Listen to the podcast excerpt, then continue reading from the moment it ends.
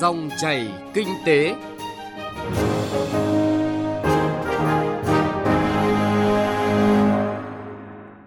Biên tập viên Hà Nho xin chào quý vị và các bạn. Chương trình dòng chảy kinh tế hôm nay chúng tôi chuyển tới quý vị và các bạn các nội dung sau. Sau phần tin tức kinh tế nổi bật là cuộc phỏng vấn giữa phóng viên Đài Tiếng Nói Việt Nam với ông Huỳnh Thế Du, chuyên gia kinh tế về giải pháp thu hút nhà đầu tư hạ tầng giao thông. Tiếp đó là phân tích doanh nghiệp Việt cần chủ động nắm bắt cơ hội từ EVFTA. Chuyên mục chuyện thị trường là nội dung Đắk Lắc giá sầu riêng giảm và nỗi lo của người nông dân. Trước tiên mời quý vị và các bạn cùng nghe những tin tức kinh tế nổi bật. Siết giao dịch nhà đất tại Việt Nam để chặn tình trạng người nước ngoài núp bóng. Hiện nay vẫn chưa có bất kỳ số liệu nào thống kê về số lượng người nước ngoài mua nhà tại các dự án bất động sản ở Việt Nam, cũng như số liệu về người Việt Nam đứng tên thay cho người nước ngoài để mua nhà, nhận chuyển nhượng quyền sử dụng đất, thuê đất trái pháp luật. Nhưng đây là vấn đề rất nóng tại nghị trường – vì vậy, Nghị quyết 82 của Quốc hội vừa được Tổng Thư ký Quốc hội công bố yêu cầu chính phủ ra soát thực trạng ban hành chính sách để quản lý, xử lý nghiêm việc người Việt Nam đứng tên thay cho người nước ngoài để mua nhà, nhận, chuyển nhượng quyền sử dụng đất, thuê đất trái pháp luật nhằm tiếp tục nâng cao hiệu lực, hiệu quả thực hiện chính sách pháp luật về quy hoạch, quản lý sử dụng đất đai tại khu vực đô thị. Cục Đầu tư nước ngoài Bộ Kế hoạch và Đầu tư vừa công bố trong 8 tháng năm nay, tổng vốn đầu tư nước ngoài cấp mới điều chỉnh và đầu tư qua góp vốn mua cổ phần vào Việt Nam đạt hơn 22,6 tỷ đô, bằng gần 93% so với cùng kỳ năm ngoái. Trong đó có 2.400 dự án mới được cấp giấy chứng nhận đăng ký đầu tư. Tuy nhiên, do không có dự án quy mô lớn nên tổng vốn đầu tư cấp mới chỉ đạt hơn 9 tỷ đô, giảm hơn 32% so với cùng kỳ năm ngoái. Trong đó, các nhà đầu tư nước ngoài đã đầu tư vào 19 ngành lĩnh vực, tập trung nhiều nhất vào lĩnh vực công nghiệp chế biến, chế tạo. 7 trường hợp tổ chức tín dụng sẽ bị kiểm soát đặc biệt. Ngân hàng Nhà nước vừa ban hành thông tư số 11 năm 2019 quy định về kiểm soát đặc biệt đối với tổ chức tín dụng. Theo đó, các tổ chức tín dụng không bao gồm ngân hàng chính sách nếu thuộc một trong 7 trường hợp theo quy định sẽ bị vào diện kiểm soát đặc biệt. Đáng chú ý, trường hợp đầu tiên là đối với tổ chức tín dụng thiếu hụt tài sản có tính thanh khoản cao ở mức 20% trở lên tại thời điểm tính toán tỷ lệ khả năng chi trả, dẫn đến không duy trì được tỷ lệ khả năng chi trả trong 3 tháng liên tục, sẽ bị liệt vào danh sách kiểm soát đặc biệt. Ngoài ra, căn cứ vào thực trạng, mức độ rủi ro trong hoạt động của tổ chức tín dụng, thống đốc ngân hàng nhà nước hoặc giám đốc ngân hàng nhà nước chi nhánh sẽ xem xét quyết định đặt tổ chức tín dụng vào kiểm soát đặc biệt dưới hình thức giám sát đặc biệt hoặc kiểm soát toàn diện.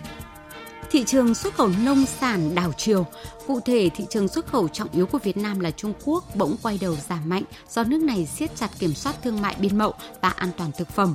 Theo Bộ Nông nghiệp và Phát triển Nông thôn, xuất khẩu sang Trung Quốc 7 tháng đạt gần 5 tỷ đô, giảm 8,9% so với 7 tháng năm ngoái. Nhưng xuất khẩu sang Hoa Kỳ tăng mạnh và đạt 4,7 tỷ đô, tăng hơn 12%. Do đó, Hoa Kỳ hiện là thị trường xuất khẩu lớn nhất của nông sản Việt Nam chiếm tỷ trọng gần 21% tổng kim ngạch xuất khẩu, cao hơn Trung Quốc 0,1 điểm phần trăm. Tiếp đến là thị trường EU chiếm 12%, ASEAN chiếm 9,5% và Nhật Bản chiếm 8,4%. Sẽ nâng mức giảm trừ gia cảnh cho người nộp thuế.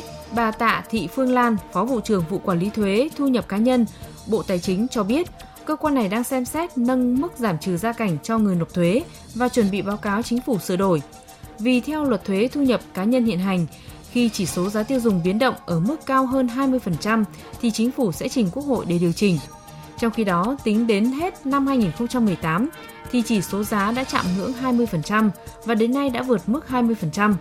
Mặt khác, mức giảm trừ gia cảnh hiện nay đối với mỗi người có thu nhập đến mức phải nộp thuế là 9 triệu đồng một người, người phụ thuộc là 3 triệu 600 nghìn đồng một người. Cả hai mức này được đánh giá là đã lạc hậu bởi được xây dựng từ 6 năm trước.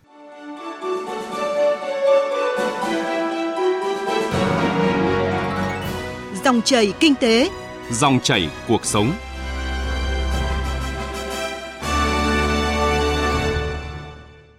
Thưa quý vị và các bạn, theo số liệu của Tổng cục Thống kê, vốn đầu tư trực tiếp nước ngoài FDI vào Việt Nam 7 tháng năm nay đã quay đầu giảm mạnh. Trong khi đó, nguồn ngân sách dành cho đầu tư hạ tầng giao thông cũng hạn hẹp. Vì thế trong thời gian này, ngành giao thông vận tải đã tổ chức các cuộc hội thảo nhằm tìm kiếm giải pháp để thu hút các nhà đầu tư tư nhân tham gia các dự án hạ tầng giao thông, nhất là đối với dự án cao tốc Bắc Nam phía Đông giai đoạn 2017-2020 với 11 dự án thành phần, trong đó có 8 dự án sẽ thu hút đầu tư theo hình thức đối tác công tư PPP. Trong chương trình dòng chảy kinh tế hôm nay, chúng tôi đã có cuộc trao đổi với chuyên gia kinh tế tiến sĩ Huỳnh Thế Du, giảng viên chính sách công và quản lý Đại học Fulbright về nội dung này. Mời quý vị và các bạn cùng nghe. Thưa ông, cải thiện cái môi trường đầu tư kinh doanh ở Việt Nam thì sẽ thu hút được các nhà đầu tư nước ngoài ạ? Như thế nào trong thời gian tới đây ạ? Nói về khả năng thu hút nhà đầu tư nước ngoài á, trong thời gian qua là Việt Nam của chúng ta đang thu hút rất là tốt. Tuy nhiên ấy, là nó có một cái điều ấy, có nghĩa là từ mặt trong nước um, bất lợi nhất đó là cái điều đó nó không tốt là những cái ưu đãi của chúng ta như tôi ờ, phân tích ấy, thì có một thời gian là ưu đãi số như thứ một là doanh nghiệp nhà nước ưu đãi thứ hai là các doanh nghiệp vốn đầu tư nước ngoài ưu đãi thứ ba là các doanh nghiệp ừ, cả tư nhân trong nước. Ê, nhìn rất là ờ, khác biệt. Đó là thực tế nó là thành bây giờ cái điều mà Việt Nam cần làm ấy là tạo cái sân chơi bình đẳng tức là làm sao tất cả các doanh nghiệp người ta có cái cơ hội như nhau. Và nó có một cái vấn đề được ờ, mà Việt Nam cần phải lưu ý nữa. Tức là khu vực kinh tế tư nhân trong nước bây giờ nó đang chia làm hai. Có khả năng là có một số cái dạng thân hữu có một số gọi là làm ăn chân chính. Thì có vẻ như là các chính sách bởi vì là các doanh nghiệp thân hữu có thể người ta vận động người ta ờ, à, à, có mối quan hệ lợi ích nhóm thế này thế kia mà người ta có cái điều kiện thuận lợi hơn. À, thưa ông, à, cái chính sách phải theo hướng như thế nào để thực sự là cái đầu tư hạ tầng mang lại hiệu quả? À, thực ra đây là cái à, vấn đề khó. Thì có khả năng là cái chính sách của mình ấy, thì không phải là số 1 lại là thân hữu, thứ hai là nước ngoài và thứ ba lại là tư nhân làm ăn chân chính thì cái điều đấy nó cũng không tốt cho cái à, nền kinh tế Việt Nam bởi vì là với cái môi trường kinh doanh như Việt Nam ấy tức là nó bị ảnh hưởng nhiều về cái văn hóa về cái cách thức kinh doanh nó ngắn hạn nó nhiều hơn là dài hạn trong thời gian qua thì cái chính sách nó phải làm sao như tôi nói đầu tiên là ổn định vĩ mô thì là một cái dài hạn và hướng đến những cái doanh nghiệp làm ăn chân chính, tạo ra những cái của cải cho ừ, xã hội. Bởi vì rõ ràng ấy là khi mà doanh nghiệp ấy là coi như là làm ăn kinh doanh là vì mục tiêu lợi nhuận, nhưng mà lợi nhuận trên cơ sở là tạo ra cái giá trị cho cái ừ, xã hội. Và muốn cái việc đó thì có phải có cái sự chung tay hay phối hợp nhịp nhàng của cả khu vực thị trường, tức là các doanh nghiệp, của cả nhà nước và của cộng đồng, của cả xã hội, thì cái điều đó nó mới nâng lên cái nhận thức và cái nhìn cũng được. Bởi vì từ trước đến nay mọi người hay nhìn ấy, là cái việc này của doanh nghiệp, việc này của ờ, nhà nước. Đó đó là những cái thứ rất là căn bản, tức là kể cả cái hệ thống hiện tại, kể cả xã hội, tất cả mọi thứ, thực ra xã hội hay là cái hệ thống mình đang rất khắt khe với cái sai lầm. Mà khi mà khắt khe với sai lầm thì chả ai có cái động cơ nào mà đổi mới sáng tạo, chả ai có động cơ nào dám nghĩ, dám làm cả. À, Như ông phân tích thì tôi thấy là cái động lực để phát triển là rất là quan trọng thì ông có chia sẻ cái giải pháp ạ? Để thực sự là tạo điều kiện cho những cái doanh nghiệp phát triển chúng ta không bao giờ có thể xây dựng được một cái hệ thống pháp lý đầy đủ để giải quyết các mọi chuyện. Và một, nhớ rằng ấy, nơi nào mà có pháp lý đầy đủ ấy, thì lại càng chói tay những cái ý tưởng đổi mới sáng tạo, những cái cách làm đột phá mà coi như là trong những cái khi mà chúng ta đang cần đột phá, thì đừng có nghĩ tới cái chuyện mà coi như là xây dựng cái hành lang pháp lý, mà phải nghĩ đến những cách làm sáng tạo, những cách làm mà coi như là thực hiện, triển khai được cái việc đó. Gọi là theo cái hướng các cơ chế thị trường, nó làm cho cái nguồn lực ờ, xã hội được ờ, phân bổ hiệu quả, và cái định hướng xã hội theo cái ý nghĩa là đảm bảo công bằng, tức là tạo ra công bằng xã hội. Đánh giá những cái tích cực, cao nhìn nhận những cái tích cực, thì lúc đó mọi chuyện nó mới cải thiện được. Vâng ạ, xin cảm ơn ông ạ thông tin nhanh, chân thực, phân tích sâu những diễn biến thị trường, vấn đề kinh tế các chuyên mục hấp dẫn, cà phê doanh nhân, chuyện thị trường, kinh tế số dòng chảy kinh tế phát sóng lúc 9 giờ 5 phút đến 9 giờ 25 phút và phát lại vào 13 giờ 25 phút đến 13 giờ 45 phút các ngày từ thứ hai đến thứ sáu hàng tuần trên kênh thời sự VOV1 của Đài Tiếng nói Việt Nam. Dòng chảy kinh tế, dòng chảy cuộc sống. Dòng chảy kinh tế, dòng chảy cuộc sống. Thưa quý vị và các bạn, Hiệp định Thương mại Tự do EU Việt Nam EVFTA đang mở ra cơ hội lớn cho doanh nghiệp Việt Nam thâm nhập vào thị trường đầy tiềm năng với 508 triệu dân và tổng sản phẩm nội địa GDP khoảng 18 tỷ đô la. Tuy nhiên, hiệp định này cũng đặt ra nhiều thách thức cho nền kinh tế và doanh nghiệp của nước ta. Đó là những sức ép đến từ cam kết mở cửa thị trường với hàng hóa, dịch vụ khi bước vào sân chơi này.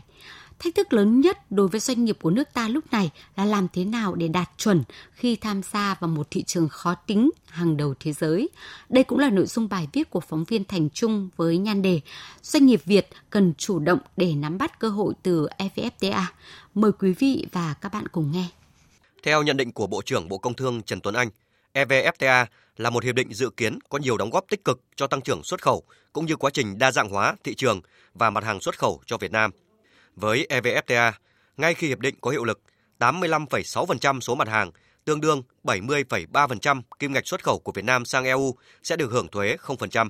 Sau 7 năm, 99,2% số mặt hàng sẽ được hưởng thuế 0%, tương đương 99,7% kim ngạch xuất khẩu của Việt Nam. Bước ký kết hiệp định mới chỉ là khởi đầu cho một chặng đường mới. Chúng ta vẫn còn nhiều việc phải làm, đặc biệt là việc phê chuẩn hiệp định này và chuẩn bị ngay các bước để có thể triển khai hiệu quả, đem lại lợi ích thiết thực cho người dân và doanh nghiệp hai bên.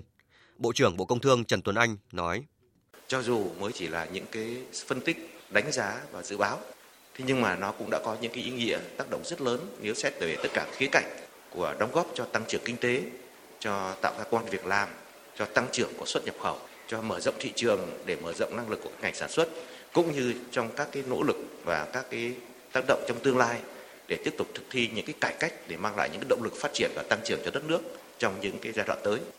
Ông Vũ Tiến Lộc, Chủ tịch Phòng Thương mại và Công nghiệp Việt Nam cho rằng châu Âu là trái tim của nền kinh tế thế giới, một thị trường lớn và là khởi nguồn của những công nghệ hàng đầu thế giới, một trung tâm khởi nghiệp và sáng tạo toàn cầu.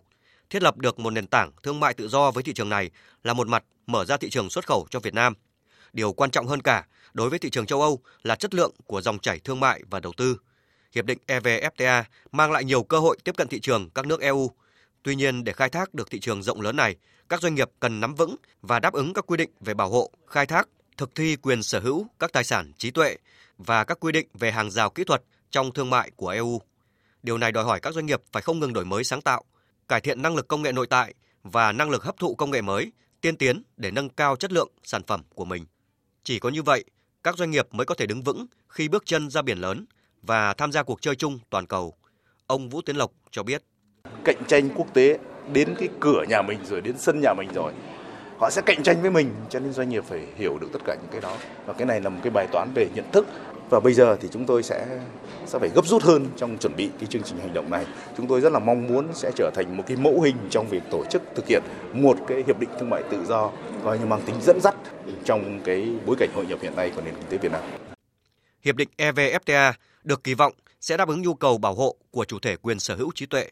Việc thi hành các nghĩa vụ theo hiệp định sẽ tạo điều kiện cho các doanh nghiệp, bao gồm cả các doanh nghiệp Việt Nam, có thể xác lập và bảo vệ thành quả đầu tư cho hoạt động sáng tạo.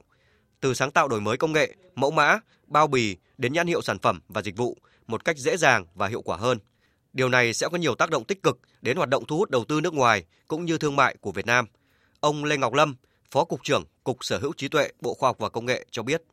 Các cam kết về trí tuệ ở đây ấy, nó nhằm mục đích đem lại các cái lợi ích cho các nhà sản xuất, các nhà nghiên cứu. Cuối cùng thì đem lại lợi ích cho xã hội, cho à, những người sử dụng và đặc biệt trong EVFTA cũng đề cập đến vấn đề vô cùng quan trọng đó là cân bằng quyền giữa chủ sở hữu và cộng đồng. Khi mà trong quá trình sửa luật trí tuệ thì không chỉ à, chúng ta đang đón EVFTA mà CPTPP đã có hiệu lực. Cái lộ trình 3 năm và 5 năm tùy theo các nhóm đối tượng hiện nay chúng ta đang xử lý để có thể thực hiện được cam kết.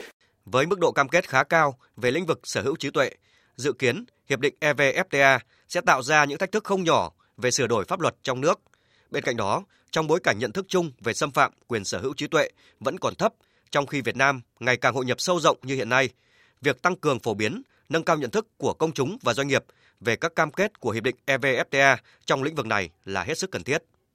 Có thể thấy rằng, trong xu thế hội nhập sâu rộng như hiện nay, hệ thống sở hữu trí tuệ mạnh là cơ sở, tiền đề để một quốc gia kiểm soát các hoạt động kinh doanh và bảo vệ thương hiệu, từ đó giúp thu hút đầu tư của các công ty đa quốc gia, tăng cường cơ hội tiếp cận với các công nghệ tiên tiến, tạo môi trường cũng như hành lang pháp lý vững chắc để các cá nhân, tổ chức yên tâm phát triển ý tưởng sáng tạo, đưa ra thị trường những sản phẩm chất lượng có tính ứng dụng cao. Ông Lương Hoàng Thái, vụ trưởng vụ chính sách thương mại đa biên, Bộ Công Thương cho rằng. Thì chúng ta làm thế nào phối hợp trong thời gian tới khi mà hiệp định thương mại tự do giữa Việt Nam và EU có hiệu lực?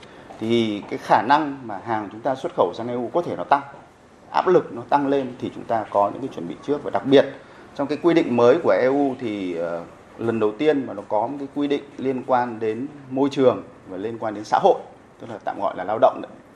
Tức là người ta hàm ý là nếu như mà nước nào đó dùng cách là hạ những cái tiêu chuẩn về lao động môi trường, tức là làm cho chi phí nó thấp xuống thì người ta có thể sử dụng những cái công cụ này để người ta đánh. Để nắm bắt được cơ hội từ EVFTA, các chuyên gia khuyến nghị doanh nghiệp cần thay đổi tư duy kinh doanh. Ngay từ bây giờ, lãnh đạo các doanh nghiệp cần chủ động tìm hiểu thông tin, nắm vững các cam kết của Việt Nam và đối tác. Để nâng cao sức cạnh tranh trên thương trường, các doanh nghiệp cần chú trọng công tác quản trị, xây dựng kế hoạch kinh doanh cho giai đoạn chung và dài hạn, chủ động tìm kiếm cơ hội hợp tác với đối tác nước ngoài.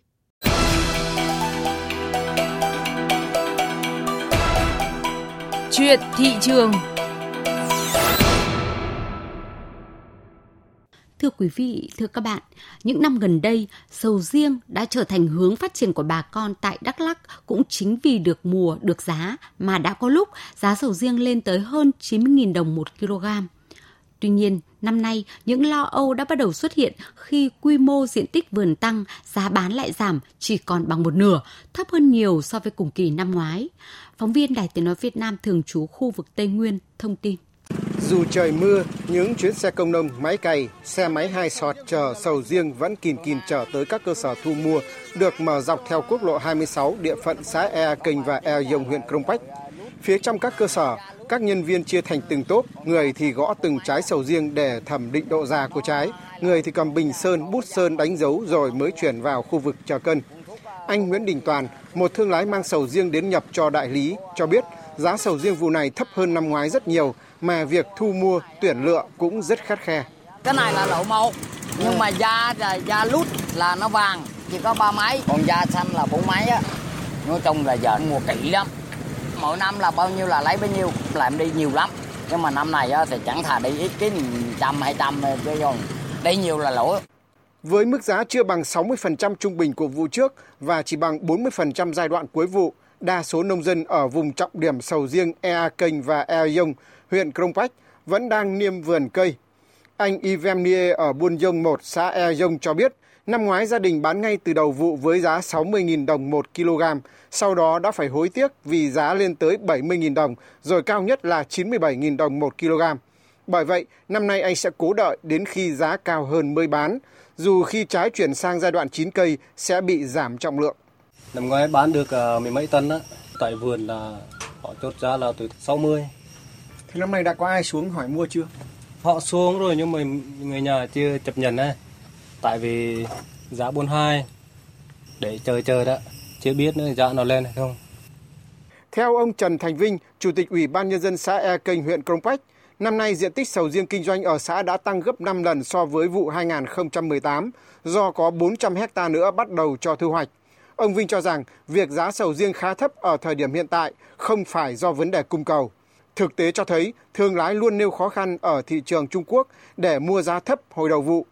Như năm ngoái, khởi điểm chỉ có 55.000 đến 60.000 đồng một kg, nhưng cuối vụ đã tăng tới 91.000 đồng một kg, thậm chí hơn. Để người trồng sầu riêng không bị ép giá, các xã có sầu riêng ở Krông Bách đều có những tổ công tác liên ngành trực suốt ngày đêm xử lý kịp thời các biểu hiện tiêu cực. Ủy ban huyện xây dựng cái tổ công tác của công an huyện phối kết hợp với các xã chúng tôi. Nếu ai đó có những cái thái độ bất bình thường trong việc mua bán thì báo cáo ngay với chính quyền địa phương và ờ, công an nơi gần nhất. Thì năm 2016 17 là tương đối ổn. Đến năm 19 này thì chúng tôi xây dựng kế hoạch phải nói là tuyệt đối rồi những người buôn bán ở xa gần đến nay thì chúng tôi đều theo dõi và có dấu hiệu ép giá rồi bảo kê vân vân thì chúng tôi xử lý ngay. Krông là huyện có nhiều sầu riêng đang kinh doanh nhất ở tỉnh Đắk Lắk. Năm ngoái, diện tích này là khoảng 1.000 hecta, nhưng năm nay đã tăng thêm khoảng 500 hecta nữa. Cùng với tăng diện tích, sầu riêng ở Đắk Lắk còn liên tục tăng giá trong những năm qua. Từ mức chỉ dưới 30.000 đồng 1 kg đã tăng lên đến 35.000, 40.000, 45.000, rồi hơn 90.000 đồng 1 kg vào cuối vụ 2018. Vụ sầu riêng 2019 này là lần đầu tiên trái sầu riêng quay đầu giảm giá. Dù mức giá hiện tại vẫn đảm bảo cho nhà nông có thu nhập cao, lợi nhuận lớn, nhưng cũng khiến nông dân cảm nhận được nguy cơ khủng hoảng thừa. Cảm nhận này càng rõ ràng khi ở tỉnh rộ lên phong trào nhà nhà trồng sầu riêng. Tốc độ tăng diện tích sầu riêng từ 2017 lại đây cao gấp 3 lần so với giai đoạn trước đó. Thưa quý vị và các bạn, Chuyên mục chuyện thị trường vừa rồi cũng đã kết thúc chương trình dòng chảy kinh tế hôm nay. Chương trình do biên tập viên Hà Nho và nhóm phóng viên kinh tế thực hiện. Cảm ơn quý vị và các bạn đã lắng nghe và xin hẹn gặp lại trong các chương trình này lần sau.